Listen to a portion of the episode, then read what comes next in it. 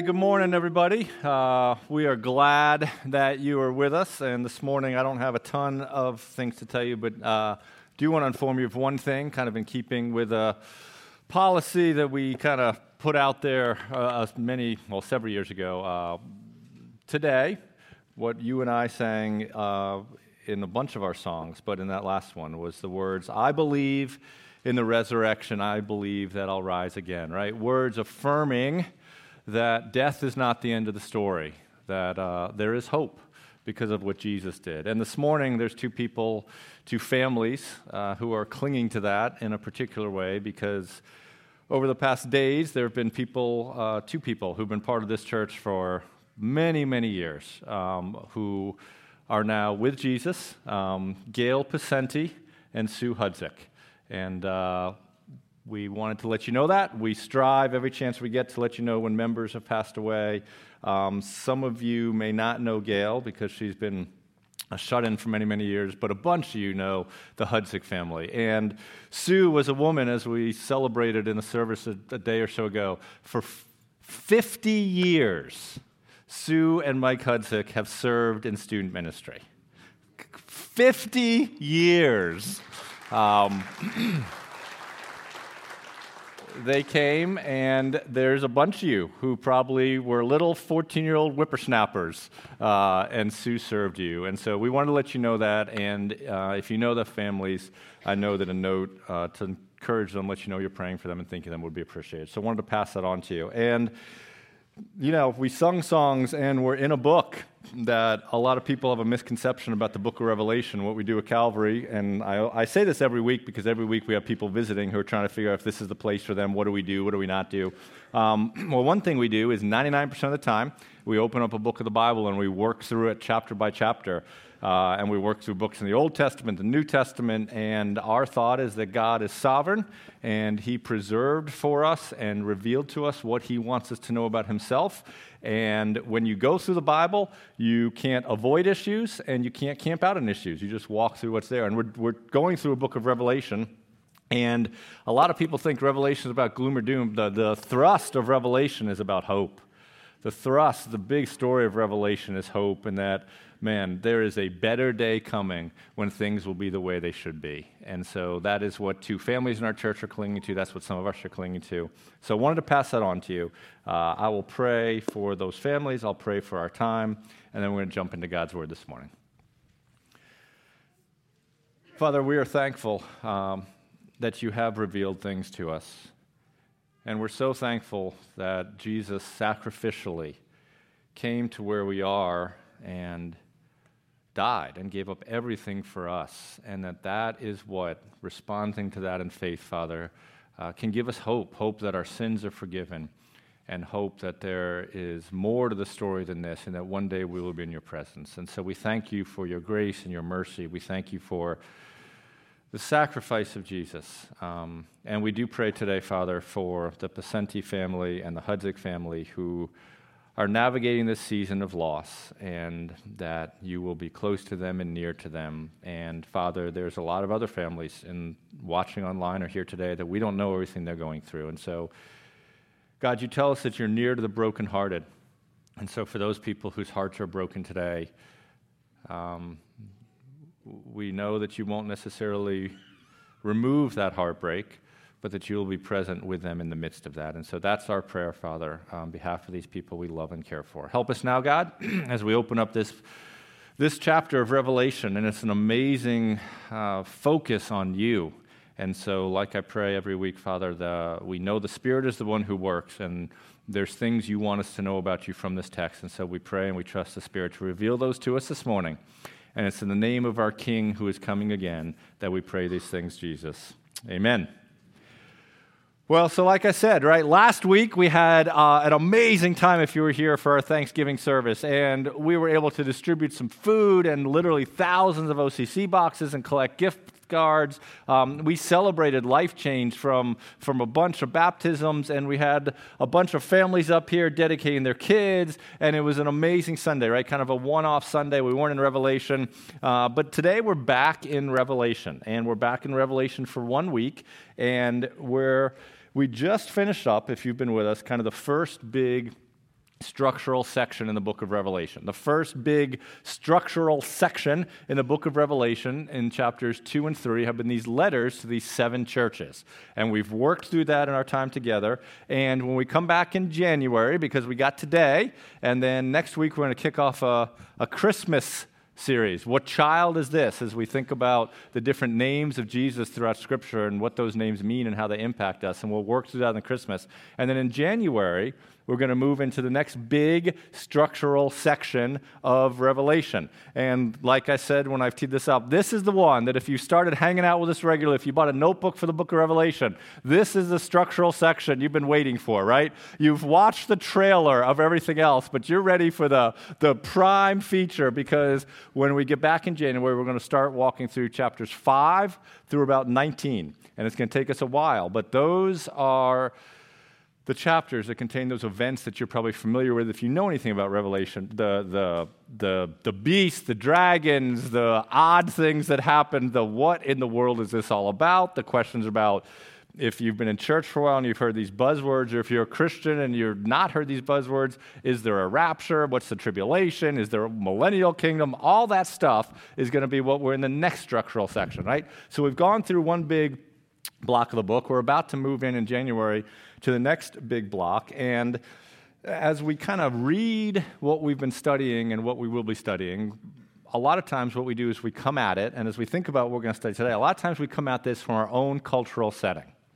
You come to Calvary Church on a Sunday morning, you are of a particular age, you are of a particular ethnicity, you're of a particular culture, you're of a particular socioeconomic status, you have particularly good things going in your life or hard things going in your life, and all of that that is you is kind of the lens from which you hear me explain the text or you read the text. And that's good and that's valuable, but it's also really important that we understand that the book wasn't first written to you or to me.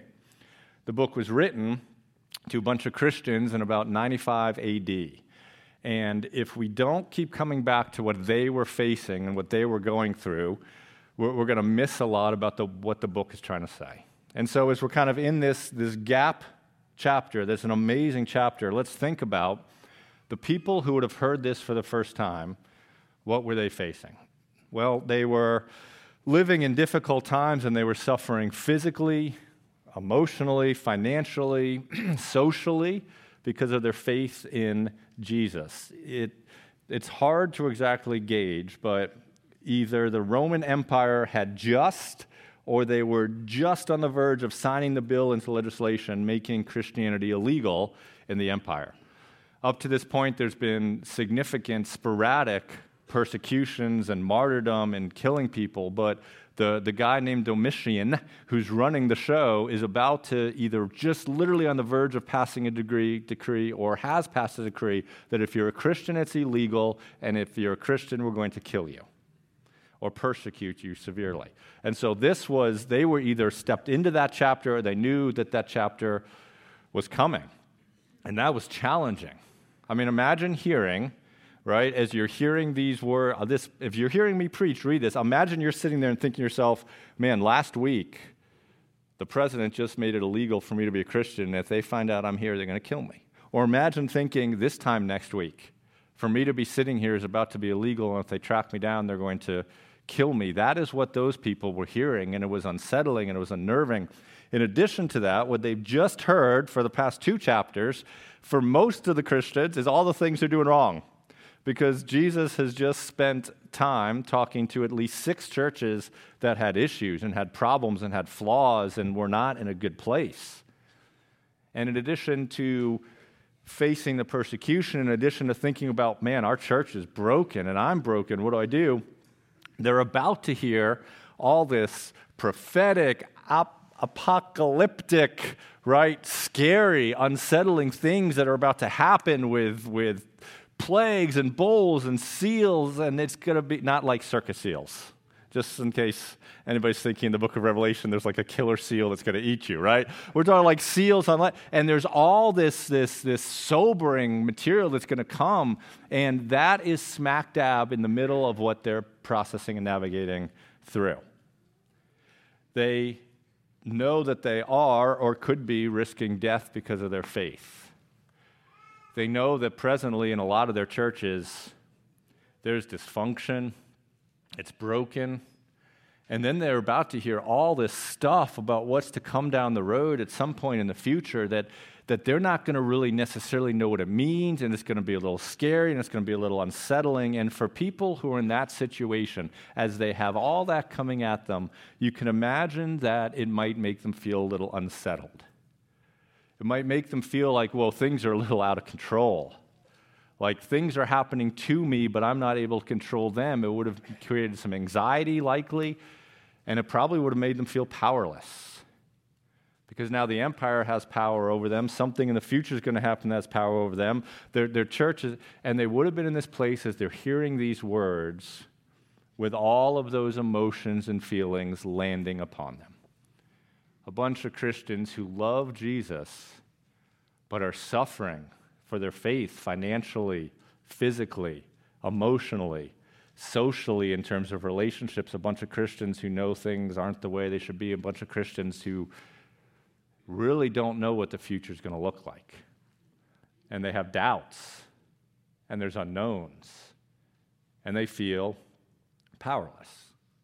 And maybe this morning that's how some of you are feeling maybe for this morning, right? And there's a bunch of us that it was the best Thanksgiving ever. I think this Thanksgiving, it was the best Thanksgiving food we've ever cooked. I say that every Thanksgiving, but I really, I, and I really mean it every Thanksgiving. We just keep cooking better, better and better, right? Man, it was a great Thanksgiving. We had our kids home um, for this moment, and it could change at any moment, but we're in a great place, and some of you may be in a great place, and we want to celebrate. We want to laugh with those who are laughing, and, and others of you may not be in a great place, though. And when I described what these people were feeling like, that's like, whoa, that's where I am. And I do know one thing because I've lived long enough. Even though I'm in a great place this morning, at some point I'm not going to be. At some point I'm going to feel powerless. I'm going to feel out of control. I'm going to feel anxious. I'm going to feel like I don't know what the future holds. And maybe this morning, if you're feeling that way today or when you feel that way tomorrow, this text, this piece of this book is for you because it definitely was for them. And in today's text, with the people feeling those emotions where they are in the arc of the book, what God is going to do to them is reveal some core truths to them about Himself.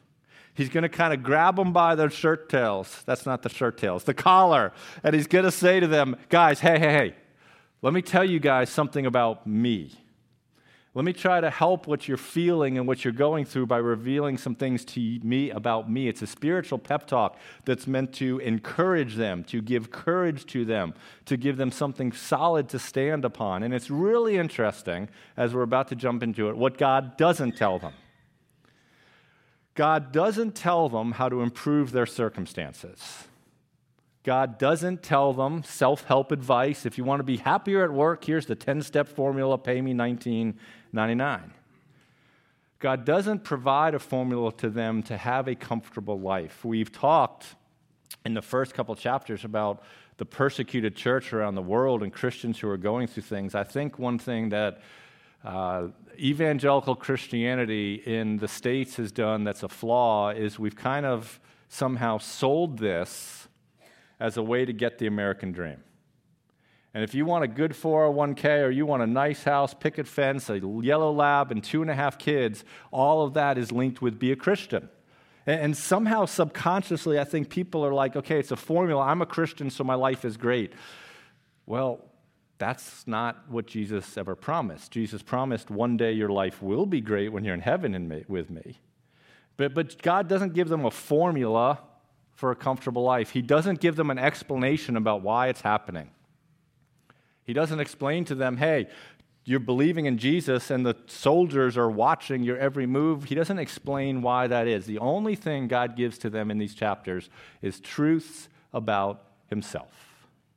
No formulas, no equations, no answers. What God does is say, hey, I'm just going to tell you some things about me. And there is a huge implication to that. And the implication is this that He alone is enough. He alone is sufficient. You might want a formula, you might want an explanation. You might want to know how to fix your circumstances, and God may never give that to you, but what God gives you is Himself. And he gives you himself because he himself is enough. He himself is sufficient. And so, we're going to work through Revelation 4. we're going to see what God says about himself and think about how it applies to us. So, a couple big high level observations before we get into it. If you got your Bible, if you got your device, flip it open to Revelation chapter 4. And we're really starting to get into the part of the book now where there is a ton of language that is symbolic, okay? A ton of language in the sections we're about to enter into. It is not literal. Okay? Now don't freak out, right? We, it is symbolic language. It's imagery that's being used, symbols that are being used to describe certain truths about God and eternal things. Don't freak out because all of you are very comfortable with that. Throughout the New Testament, Jesus is referred to as the Lamb of God. The Lamb of God. Does any, do any of you think that Jesus had his body covered in cotton or wool? Do you? Do you think when Jesus talked, he went, ah? You don't because you know that that is not a literal description of what Jesus was. It is not saying that Jesus was a lamb animal man. It is using a symbol to describe certain truths about Jesus, right? Jesus is the Lamb of God, meaning he was a sacrifice for us. We, we, if, you, if you're a Christian, if you're a believer, if you've read the Bible, you get that. And that's what's going on here. We're going to see a lot of symbols that aren't literal, but to made to convey higher principles. Second big picture point is this we may not know what exactly all those symbols mean. We're going to work through them. I'm going to tell you what they may or may not be. But even though we don't know what those symbols mean, what we can know is some of the broader principles that they're trying to convey. Okay? So lots of symbols, not literal. We're going to try and take a swipe at what they might mean, but the one thing we can do is draw the broader principles for them, even if we don't precisely know the exact meaning. So, what do these verses reveal about God? And how do they help the original listeners, and how might they help you and me? Revelation 4, chapter 1. After this, now, the after this is after John has had a vision and you know Jesus has revealed to him certain things about churches. So after that, John writes, I looked and behold a door standing open in heaven, and the first voice which I had heard speaking to me like a trumpet said, "Come up here, and I will show you what must take place after this." At once I was in the Spirit. So here's what's going on John is having a second vision. The book of Revelation is a book of several visions. Some people structurally break it out by the visions. We've not done that. But John's had one vision about Jesus. He's now having a second vision. And this vision is saying, hey, come up here to heaven. Now, most commentators don't think that John was actually like tractor beamed up to heaven. What most commentators are certain about is, man, he was having a vision. This was a spiritual thing, but he was physically still hanging out on the island of Patmos. And when he gets up and starts seeing this vision about what heaven is like and what God's revealing to him and what is going on in this moment, this is the first thing you see, second part of verse 2. And behold, there was a throne with one seated, and behold, a throne stood in heaven with one seated on it. And he who sat there had the appearance of jasper and carnelian, and around the throne was a rainbow that had the appearance of emerald. He, he's describing this person that he sees, and he interestingly uses three different stones to describe this person. This person is God, God sitting on a throne, the appearance of jasper, carnelian, and emerald. Three different stones that are being used to describe what he, he sees about God, right? He, he, he can't, he's trying to capture these things in writing. Jasper was a clear stone. Jasper. Every time I say that, I think Jasper the Friendly Ghost, even though it was Casper the Friendly Ghost. There's Jasper, a clear stone. There's carnelian, which was this red ruby. And there's an emerald, which is green. And right now, commentators are split. And one group of people will say, okay, we got to dig into everything we can know about Jasper. And we got to come up with 10 facts about Jasper. And those 10 facts about Jasper are 10 facts about God. And here's 10 facts about Emerald. And those are 10 facts about God. And there's 10 facts about Carnelian. And those are 10 facts about God. And they break down each stone individually, come up with da. That's one approach. Could it be a right approach? Sure, it could be. There's a second approach to this, and the second approach is not to take each stone individually, but to try to understand them collectively. And when you try to talk about all these stones and these rare minerals and what do they convey, and either approach could be right, but either approach will kind of get you to the same place where what this author is saying about God is when he sees this God, God and this Holy Spirit vision that he's getting, man, just like these rare stones that are brilliant and are, are powerful and catch your eye and you can't stop looking at it and are filled with light and beauty and glimmering facets that you can't even get your hands around. That's this image that he has of this person who's sitting on the throne, God. Glorious, majestic, radiant in beauty, and there's this brightness that's just all about him. But the point of this section is not simply for those Christians that might have felt like life was out of control. For those people who might have felt powerless and like their circumstances were controlling them and they didn't have any control in their circumstances, the point of this was not simply how brilliant and majestic and glorious God was, because if we only talk about the stones but we don't talk about the throne, then we're missing something. Because the big idea, and probably the primary idea in these few verses, is the fact that God is sitting on the throne.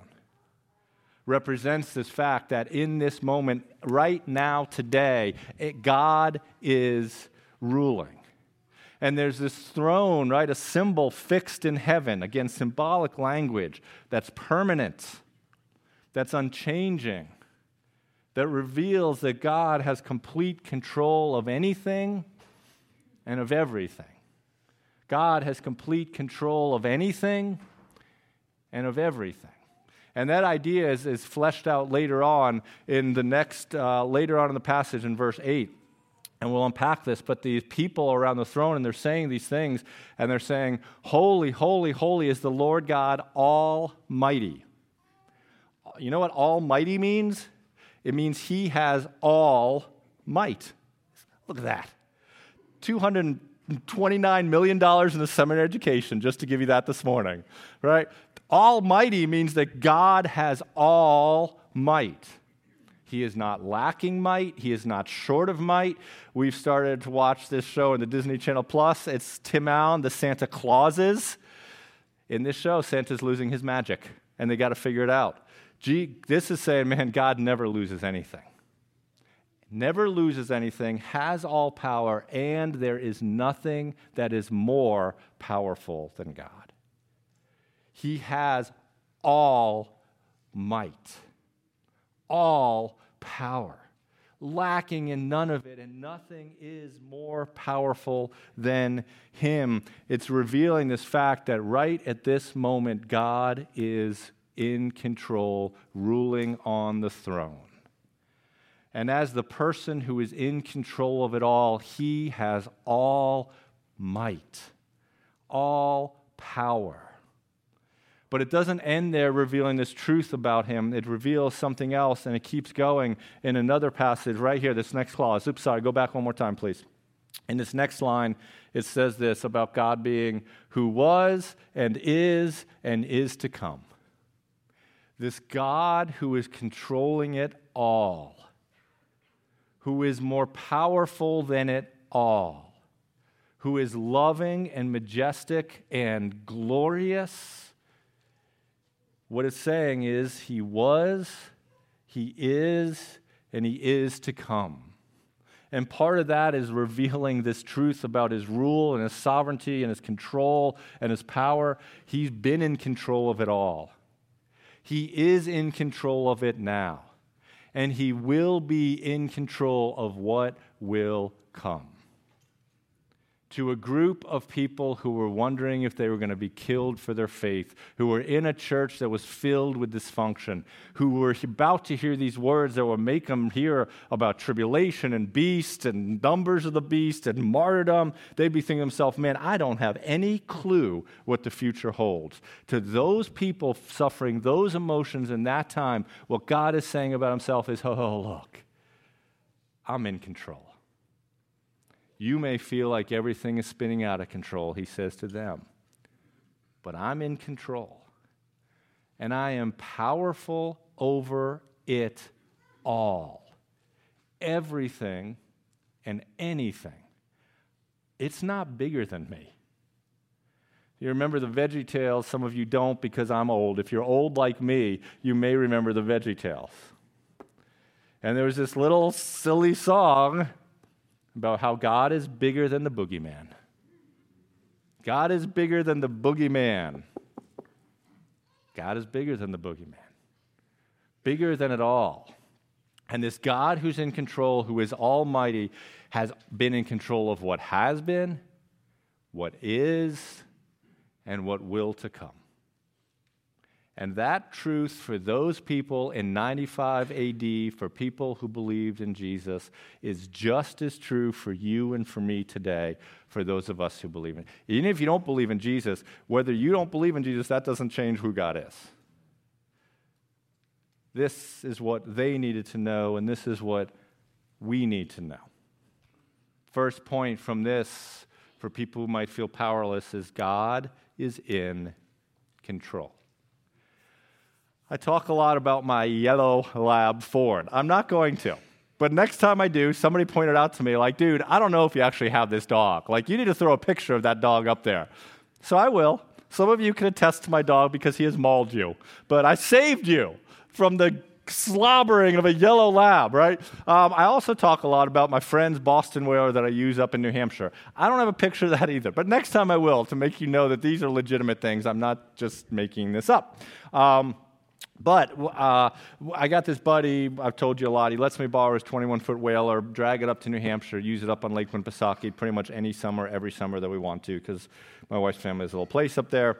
One year they were in town, and so they're like, "Hey, you know, come get us, man. We're gonna let's go out for the Fourth of July, uh, and we'll go watch the fireworks by the boat." I've told you before my adventures on the boat. I will drive that boat from sunrise to sunset, but it is very challenging to drive on Lake Winnipesaukee because if it is like, well, there's lots of places, but it's definitely the one place where if you don't use your chart, man, you are on the rocks. And I mean, you are. And some of you are thinking, not me, because I'm a boat, boat, you will be on the rocks. So when it is nighttime, I'm like, nope, boat's tied up and I'm in relaxing. I ain't boating around.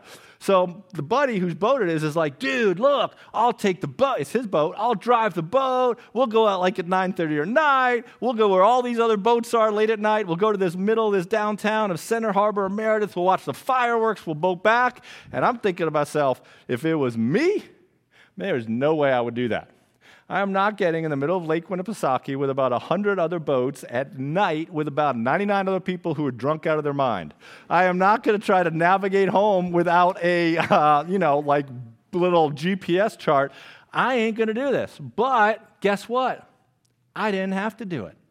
Because the guy who knew what he was doing much better than me was the one who was going to do it. So he drove the boat and we anchored with a bunch of other boats around us, and it was dark and it was late, and there were fireworks and there were drunk people, and I wasn't worried about it at all. Now, if I had been the one in control of the boat, man, I'd have been freaking out. I mean, I'd have been like, I'd have been drinking more chamomile tea than was allowed by law to try to calm down. I'd have been worried. I'd have been watching everything. I'd been, I'd been like, ah! but I didn't have to be because I wasn't the one driving the boat, because the person who was in control was much more powerful, knew what he was doing. So I could just relax. And I did. And I think the point of this text, the first people, is this look, this is for you to be a source of comfort. C- the, control is an illusion, you don't have it. Some of you may think you do, you're wrong. And for those of you who think that you're able to control your life, the best thing for you would be to become disillusioned. You know what disillusionment means? It means you don't believe in illusion anymore. For a lot of us, the fact that we can control every aspect of our life, it's an illusion. And then when we start to realize we can't, you know what starts to happen? We start to freak out. We think we can control it, it's an illusion. The reality is we can't control it. Causes us to panic, to freak out, to try to control it more. And now we're running around in anxiety trying to control something we never were intended to control, that we're not supposed to have the responsibility to control, and we don't have the power to control. We, we, we think we can control it all. But some of you know you can't because that curveball's come into your life. And you spent your whole life trying to prevent that curveball from coming, and it came, and you're like, I, I don't have control. And what I think God is trying to say to these people is look, I know that you feel powerless. I know you don't know the future. I know you don't understand the present. I know you might feel discouraged because your church is broken, but look, look, look, look, look. I'm in control. So, to the best that you can, just rest in the boat and let me do the driving. And it may not end up the way that you'd hoped, but that doesn't mean that I'm not in control. Despite everything that was happening to these people and would happen to these people and had happened, and despite everything that is happening to you and is happening to me and has happened and might happen, God is still on the throne. God is still on in control over what was, what is, and what will to come. And maybe this morning that provides some encouragement for some of you. Because maybe this morning there's something in your story that feels so out of control. And again, if it doesn't feel that way to you today, hey, stick around on the ride a few more minutes because one day pretty soon it will. Maybe there's something that's happening this morning that's making you feel powerless. Maybe, like these readers, are about to hear some things about the future that makes them feel like, bro, I don't even know what's going to happen. Maybe that's how you feel. That something's happened recently that has caused this question to come into your mind of, ah, bro, I don't even know what's going to happen. And in spite of all that, you feel powerless. And maybe what God's trying to say to you today is look, even though I may not change your circumstances, even though I may not give you all the answers, even though I won't give you a formula to get out of it, what I want you to remember is hey, I'm in control. Will you trust me? I'm in control. Will you trust me? Here's what I'd love for you to do I'm going to give you 10 seconds because all of us have something. I want to just give you 10 seconds. I thought about putting in the bulletin, but half of you don't pick up bulletins no matter what we do. And I usually give you these gimmicky things. When you think of me brush, when you're brushing your teeth tonight, do this. Y'all don't even do that anyway, right? But I'm to I want you to do something right now.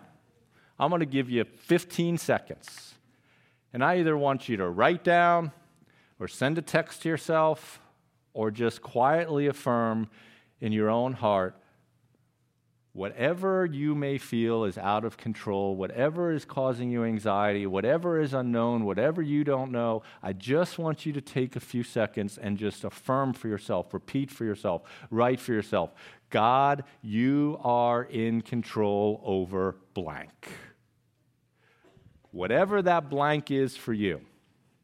I want you right now in this place, in this moment, just to affirm it, even if you may not feel it if you're a follower of Jesus, affirm in this moment that God, you are in control over blank. Take 10 seconds, and whatever you want to, do that.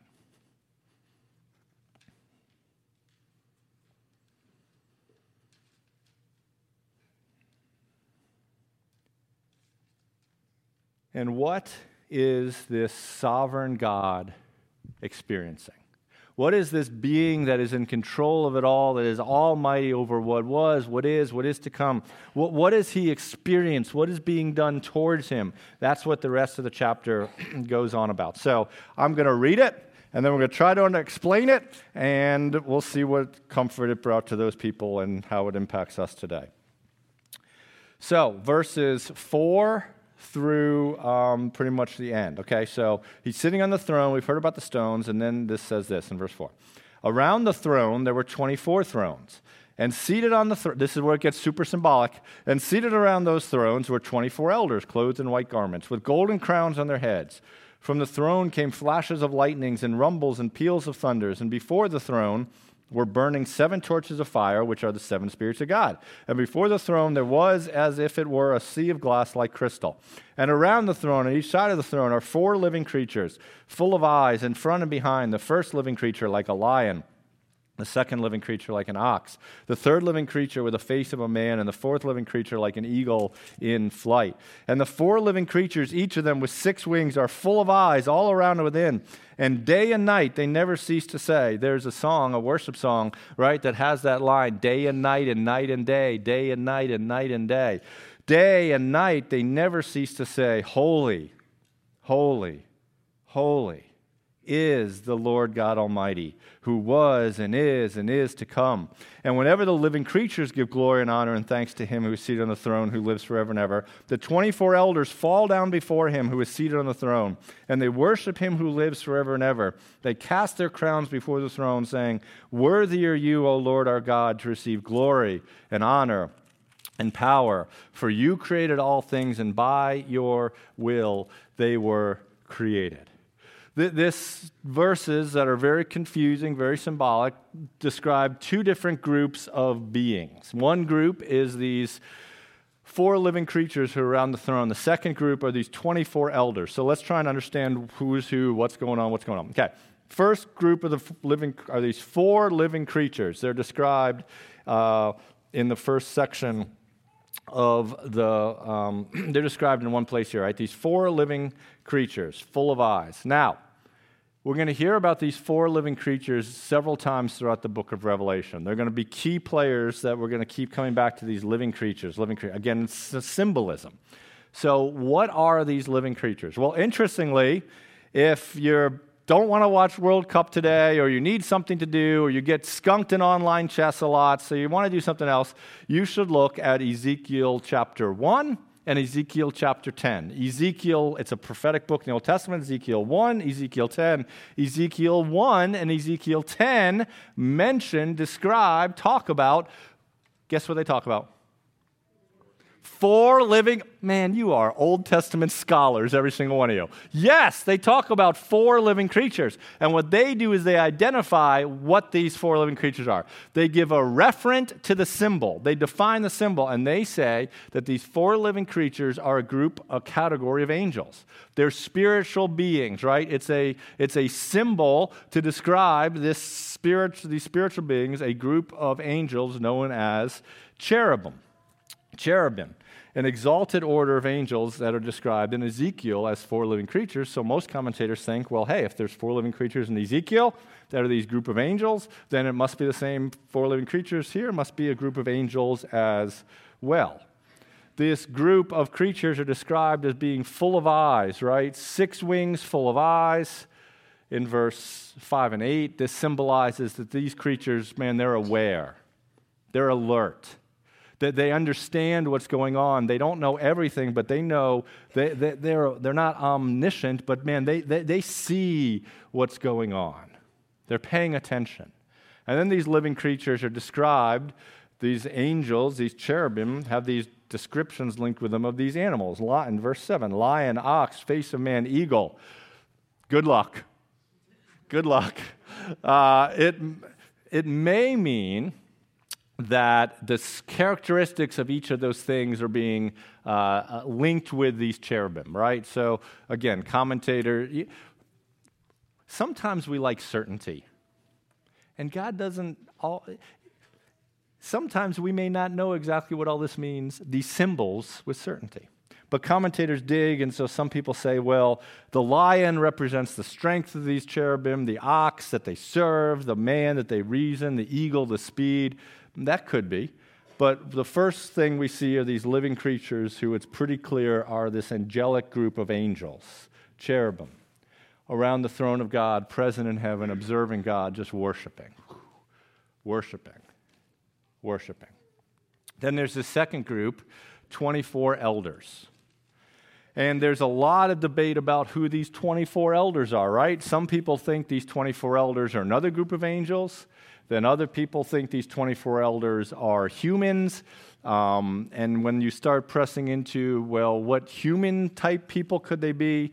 Some thoughts are that these are just a symbolic representative of the whole church. So every Christian is being symbolically represented by these 24 people.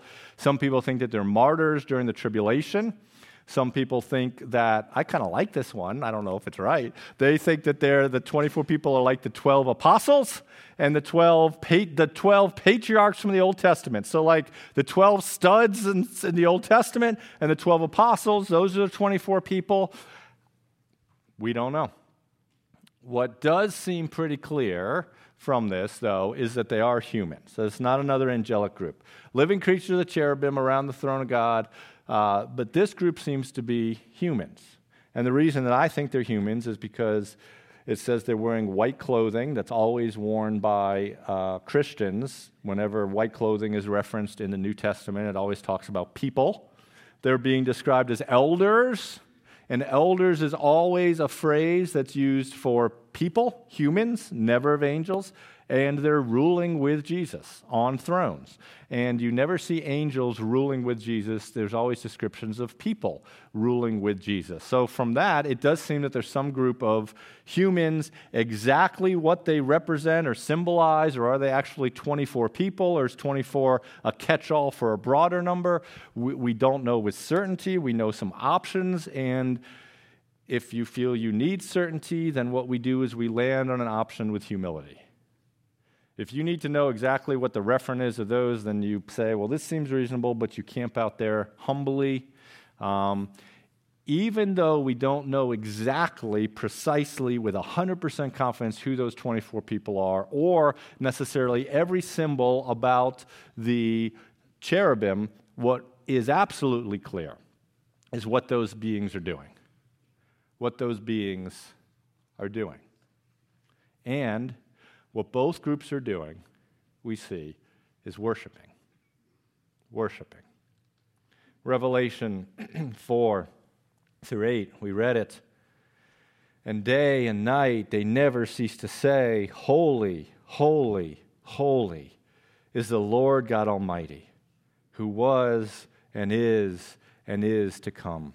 And then when these group of human 24 people hear that happening, we see what these dudes do. Every time those angels are like, holy, holy, holy, holy, holy, what symbolically we see, and maybe even physically what we see these 24 human group characteristic people doing, is they hear about that Jesus, and you know what it tells us? Man, they bow down. They bow down before God. And they bow down before God, and they don't only bow down before God, but they take their thrones off, and as they're bowing down, they take those thrones and they cast them before God who's on the throne. In that culture, when a higher being, when a, somebody up the org chart higher than you in like the kingdom would cruise into town, what you would do if like you're the mayor of the town and the governor comes or if you're the governor and like the president comes what you do is if you have a crown or you have something in your head when that person that's higher than you comes what you do is you take that crown off and you throw it down at their feet to say to them hey i know that i'm not the one in charge I know that you're better than me and you're bigger than me. And out of respect for you and love for you, man, I'm going to put it down before you. I'm going to let go of everything that I claim to as a right and as my entitlement, as my control and my own godship, and I'm just going to throw it down at your feet. And when these 24 elders hear these angels saying, Holy, holy, holy, what happens in that moment is they're so moved by the reality of who God is that they fall on their face before Him and they take off anything that might symbolize their own claim to power in front of them and they put it down before Him and they say, In the face of you, I'm nothing. And it's all yours. In the face of you, it's nothing. And I'm all yours. And it's all yours. And it's all about you. Worthy, worthy, worthy. You deserve it all. You can have it all. I give it to you all because you've earned it and because you deserve it, and because you're God, and I'm not. They provide this model for us today, this example for us today.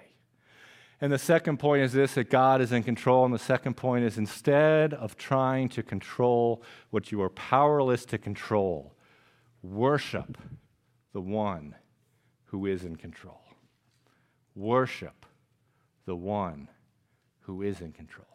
That's what they're doing. Because that's what we should be doing. Because that's what the people in 95 AD should be, have been doing. Because that's what we're to do when we realize who God is and who we're not. Worshiping God is a battle for our minds before it's an act of our hearts. Did you know that?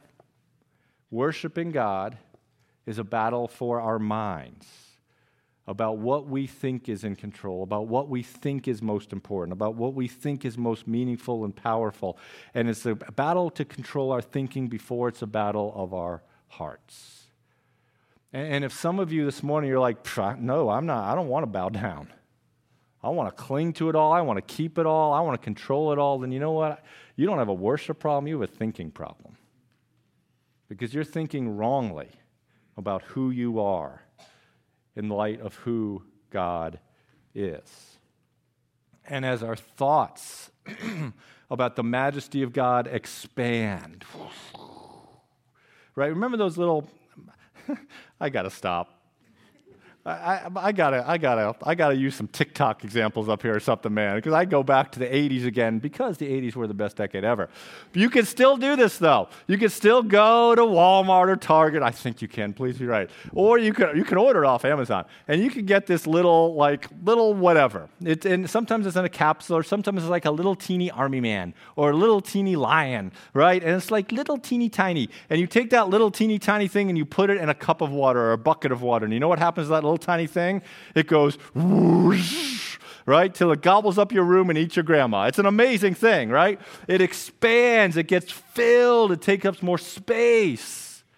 And as that happens in our minds about who God is, it overflows to our hearts. And as our view of God expands from simply that he's a cartoon character or a grumpy guy, or here's my theology about God. I know about God, but I don't really know God as all of our thoughts about God expand and enlarge, so will our worship.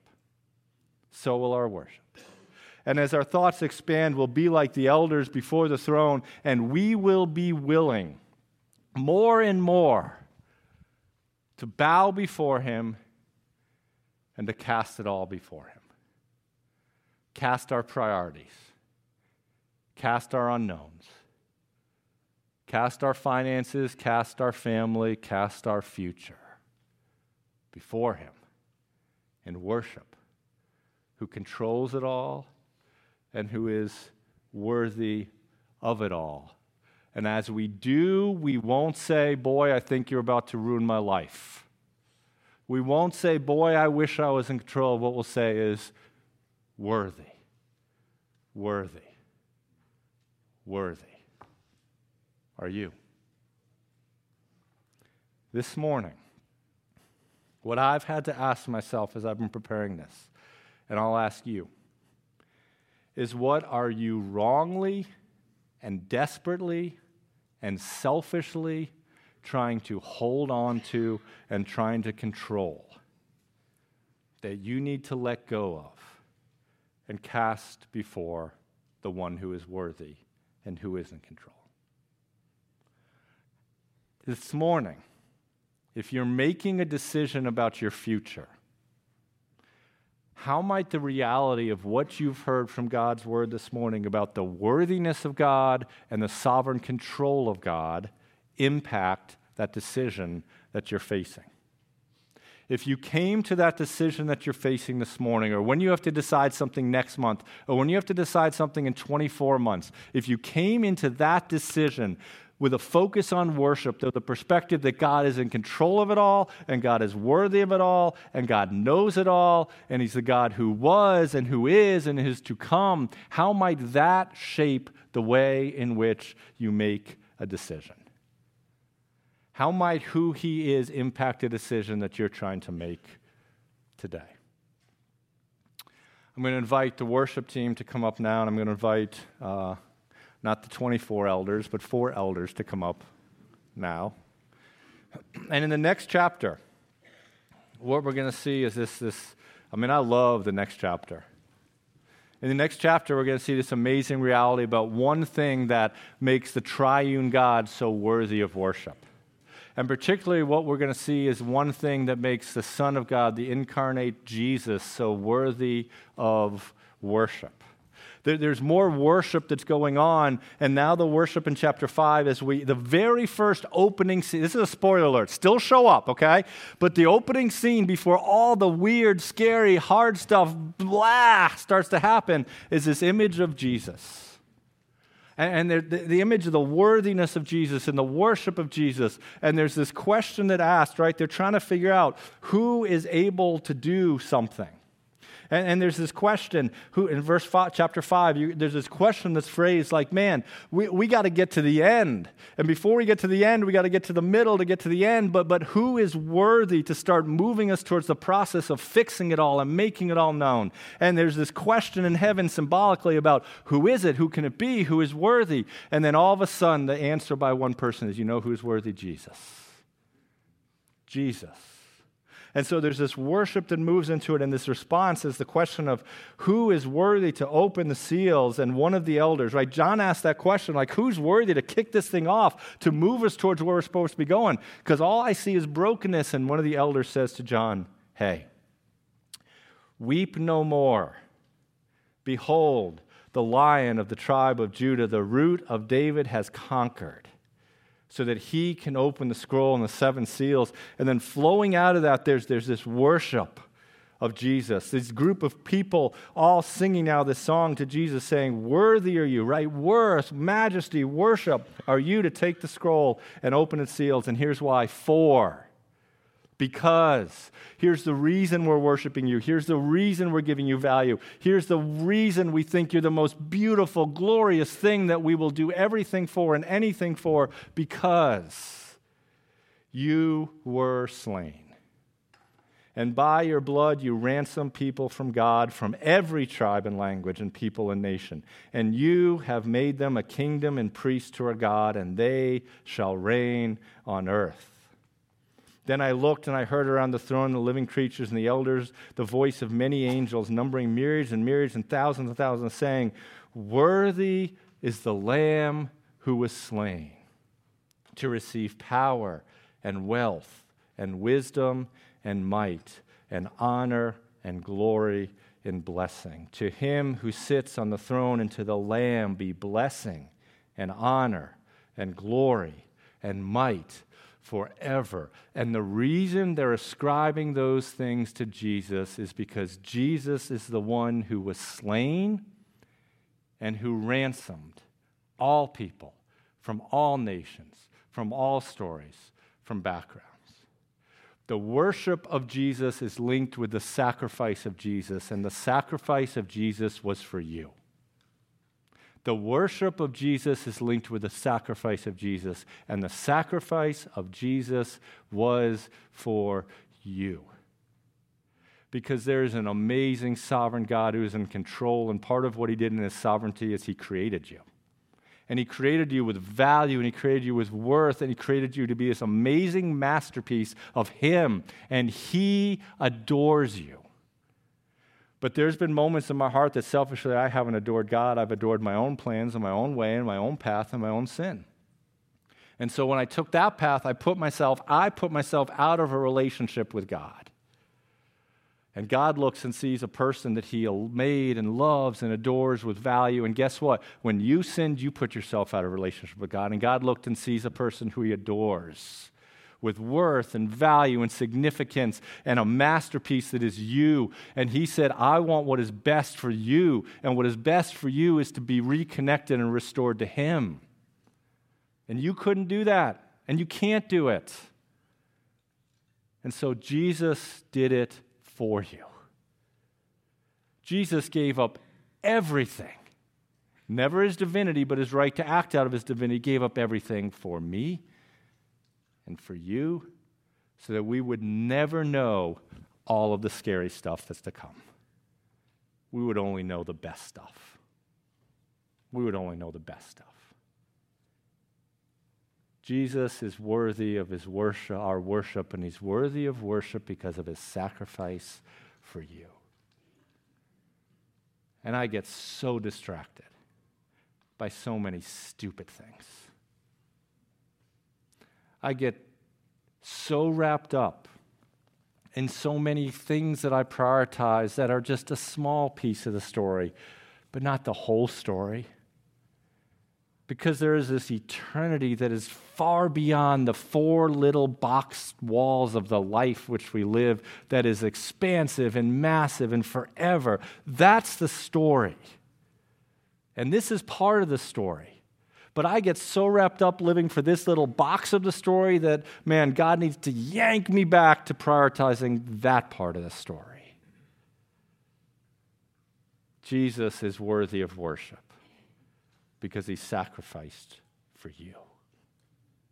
Worthy, worthy, worthy, holy, holy, holy. And we say those things now in a world where we say goodbye to people we love because of death, where we face financial stresses we never thought we'd face when there were fights around your Thanksgiving table that you don't know why there were, when there's test results that come back bad in a world that is broken. But in our broken world, we cling to the fact that that's not the end of the story. And this morning, we have a way to tangibly remind ourselves of that physically. Because Jesus was pretty smart. And Jesus knows when there's, there's things that we're just trying to grasp, sometimes it's kind of hard to grasp the fog. So Jesus put something in our hand to hold on to that has been passed down for over 2,000 years. And what Jesus says, I'm going to put in your hand so that you can hold on to something physical to remind yourself of something spiritual was some bread and some wine. And this morning, for those of us who believe in Jesus, we have this amazing way to worship and to remind ourselves of his worthiness and to remind ourselves of everything that comes along with that by grabbing a piece of bread and some juice.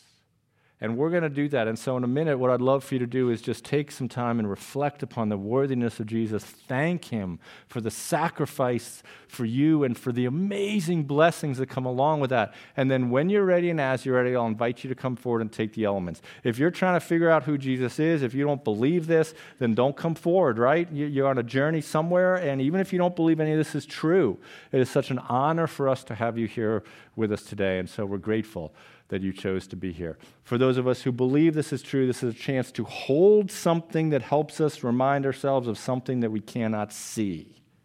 And so we have a chance to do that as an act of worship of Jesus this morning. So when you're ready, and as you're ready, I'll invite you to come forward, take the elements, go back to your seats, don't take them, and then I'm going to come back out when everybody's got them, and we'll take them all together as a community, okay? So when you're ready and as you're ready, come forward and receive the elements from the elders.